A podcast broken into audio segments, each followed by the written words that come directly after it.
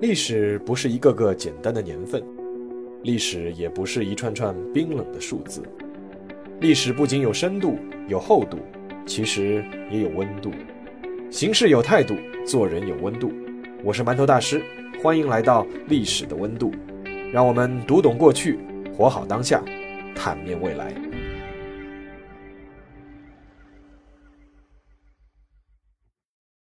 各位听众朋友们，大家好，欢迎来到馒头说历史的温度。上期啊，我们讲了中国末代皇帝溥仪的一桩离婚案。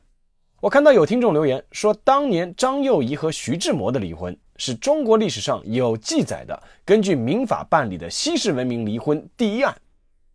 其实离婚这个事情啊，当然不是件喜事，对不对？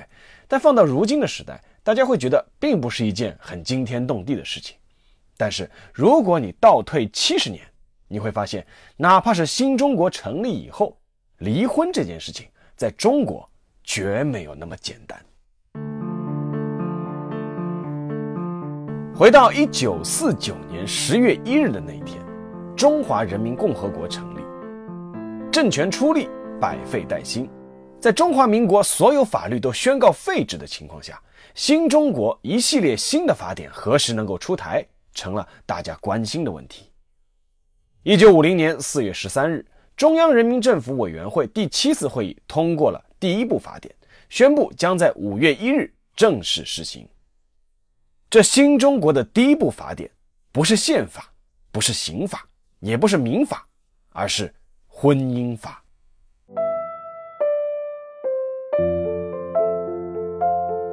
其实，早在一九四八年九月，婚姻法就已经在酝酿中。当时的人民解放军已经进入了战略反攻阶段，从夺天下到治天下的态势已经是不可逆转。由刘少奇提议，中央复委成立了一个婚姻法起草小组，牵头人是邓颖超，成员有帅孟奇、杨之华、康克清、李培之、罗琼、王汝琪等人。这个小组对婚姻法最后的成型起到了关键作用。新中国成立以后，推出婚姻法已经是迫在眉睫。毛泽东在起草小组中又加进了一个人，当时的政务院法制委员会主任，而这个主任不是别人，从某种意义上说，可以说是当年毛泽东的死对头，他就是王明。王明的故事我们今天先按下不表，只说和婚姻法有关的事。王明不是学法律出身，但是呢，他当年在延安分管妇女工作，还担任过中央妇委的主任，而且也做过一些法律草案的起草工作。所以毛泽东的这个用人，一方面可以显示气度，而另一方面确实也不是乱用。但关于王明是否参与第一部婚姻法的起草工作，以及参与程度有多少，这件事现在还有争议。因为后来担任全国妇联副主席、第一书记处书记的罗琼指出，王明没有参加婚姻法的起草工作，只是看过稿子，真正的牵头人始终是邓颖超。不过，这部婚姻法出台的不易。还是大家公认的。起草小组参考的范例，从之前中共二十多年来在各个革命根据地的相关婚姻法案条例，到苏联和东欧等国家的婚姻法，甚至还有国民党颁布的婚姻法，最后再结合中国本身的情况加以扬弃和整合。从初稿开始，这部婚姻法前前后后一共是改了四十一稿。那么还是要回到那个问题，为什么会把婚姻法的颁布放在那么重要的位置呢？或许从一个角度可以这样理解：一九四七年，中共颁布的《中国土地法大纲》，通过土地分配已经初步解决了生产关系的问题，而接下来的一步是通过婚姻法来规范另一个重要的关系，来稳定社会秩序和财产分配，那就是家庭关系。就像刘少奇当初对邓颖超说的那样，再有一年左右时间。我们就能从根本上打倒国民党反动统治，建立起一个新民主主义的国家。新中国成立后，我们这么个五亿多人口的大国，没有一部婚姻法，岂不乱套了吗？那么，第一部婚姻法产生的影响究竟大不大？说实话，实在是太大了。婚姻法第一条规定。男女婚姻自由，实施一夫一妻，男女权利平等。第二条规定，禁止重婚纳妾，禁止童养媳，禁止干涉寡妇婚姻自由。这些现在我们看起来再正常不过的条款，但是在当时却引起了轩然大波。首先就是一个纳妾的问题。纳妾这一习俗啊，在中国可谓是历史悠久。一九三零年，中华民国修订民法典时，虽然知道这种习俗应该是埋入历史的垃圾堆，但是无奈惯性太大，最终还是采取了默认的态度。我还专门有写过一篇中国人纳妾的历史啊，有兴趣大家可以去看一下。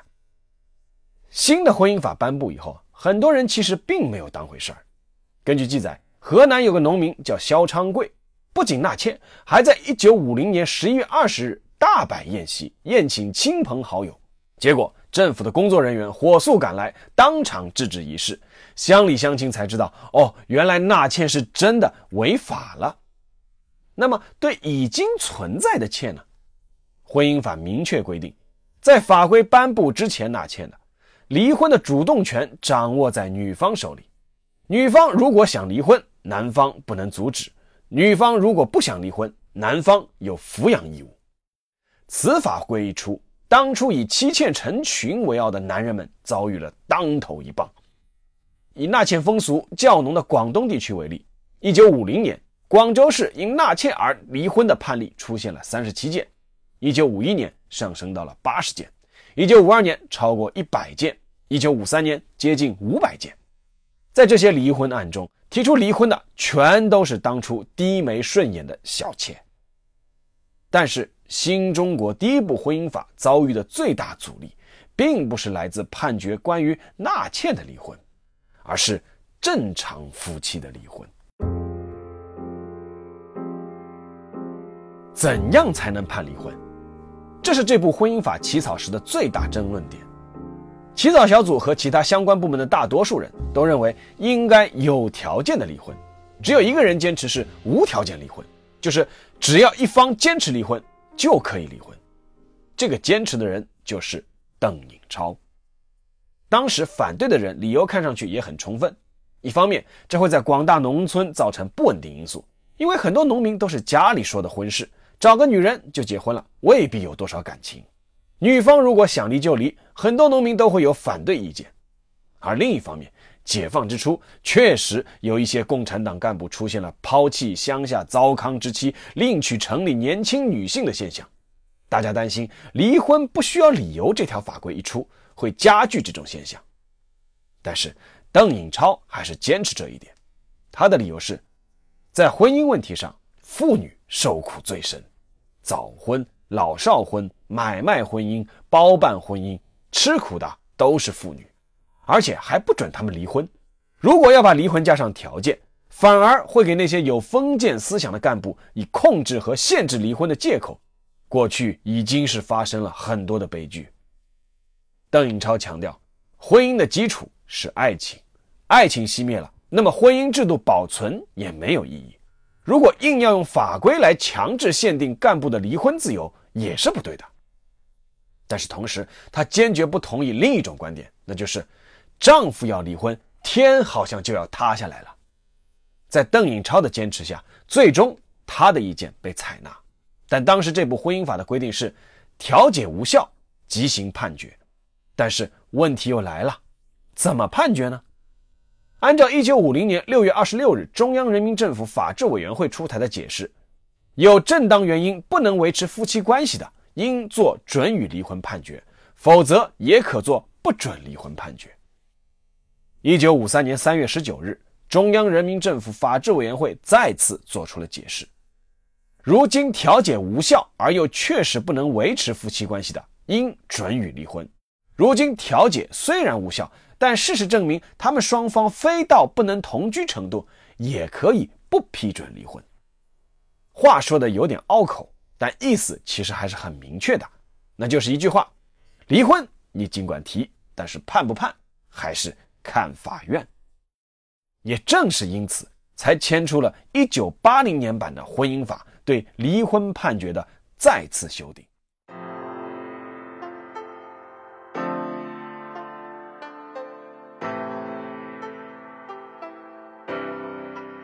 一九八零年九月十日，在千呼万唤中，全国人民代表大会五届三次会议通过了修订后的婚姻法。这部1980年版的婚姻法中有一个重要的修正，那就是关于离婚的判定。按道理，因为邓颖超的坚持，1950年版的婚姻法已经对离婚自由做出了最大程度的保障，为何1980年版还要重新修订呢？因为法规上写的和实际操作起来相去甚远。比如有正当原因不能维持夫妻关系的，应做准予离婚判决。那么正当理由是什么呢？比如包办婚姻、买卖婚姻，这没有什么问题。但是没有爱情，这算不算？很遗憾，在一九六零年代到一九七零年代，爱情这个作为婚姻基础的理由却是基本不被采纳的。在那个极左思潮泛滥的年代，别说有什么理由，只要你离婚，就是一件闹得满城风雨的事。而如果你是国家干部或党员，法官还会更加严格要求，你是要公职、要党籍，还是要婚姻自由？在文革期间，有些地方甚至把申请离婚的人集中起来，参加斗私批修学习班，学到你撤销离婚申请为止。以上海为例。数据显示，从1966年到1976年的十年时间里，全市总离婚登记数只有6489对，全市平均每年离婚的数量仅相当于1950年代上海一个区的数量。就在1980年版的婚姻法进入最后修订之际，一桩轰动全国的离婚案发生了。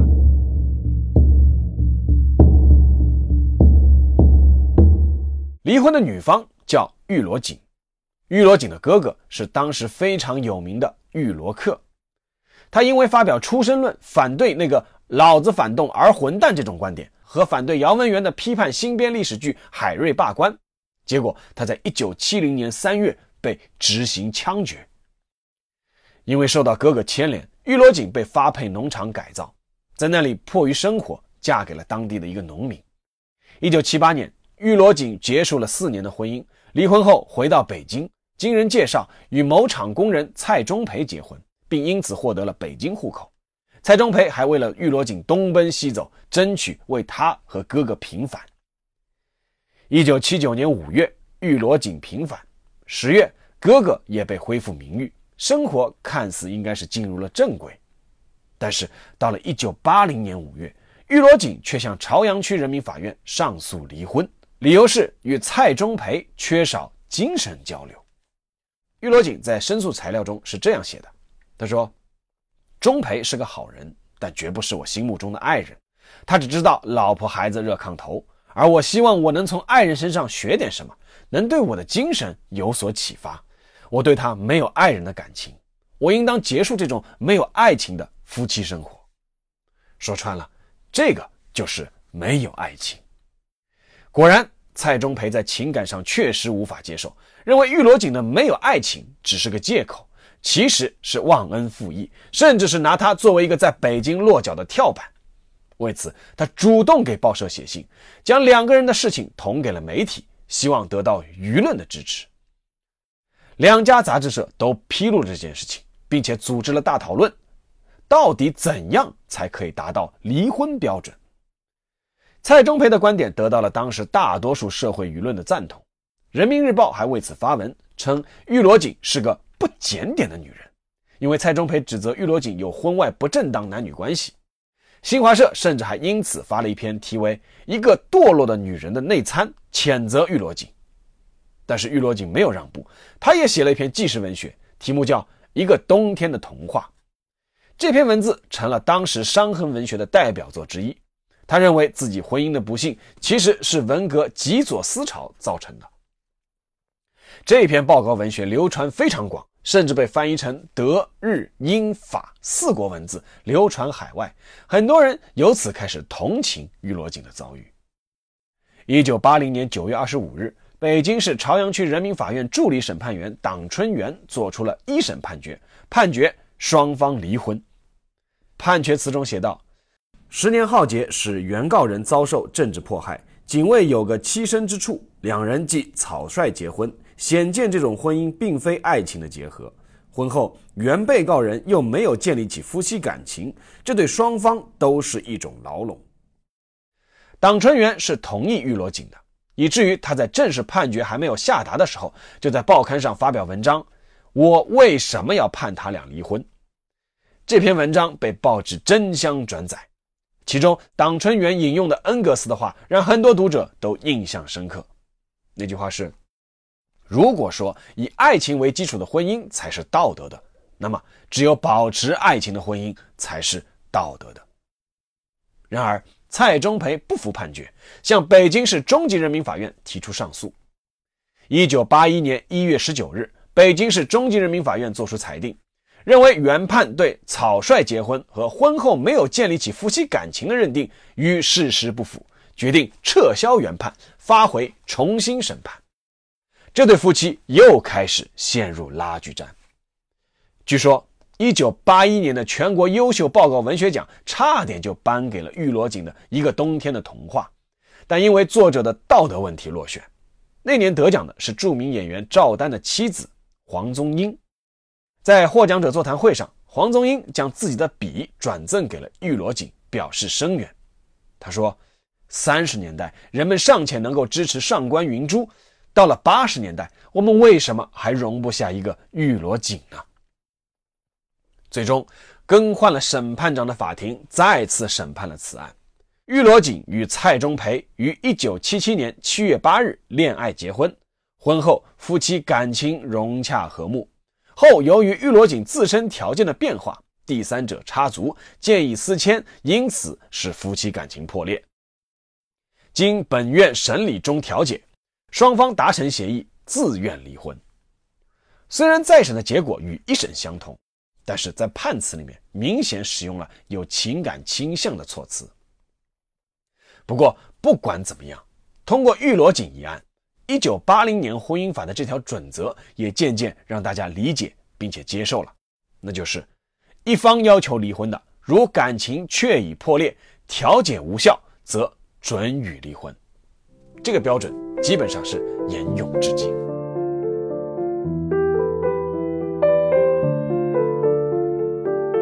在一九八零年的修订之后，中国的婚姻法还在不断的升级。二零零一年四月，婚姻法又做了一次修订，并在二零零一年的十二月、二零零四年的四月和二零一一年的八月又出台了三个解释。从之后的一次次升级来看，关于结婚和离婚的情感问题，基本上都已经达成了共识，而所做的调整开始倾向于夫妻之间婚前和婚后的财产分配与分割了。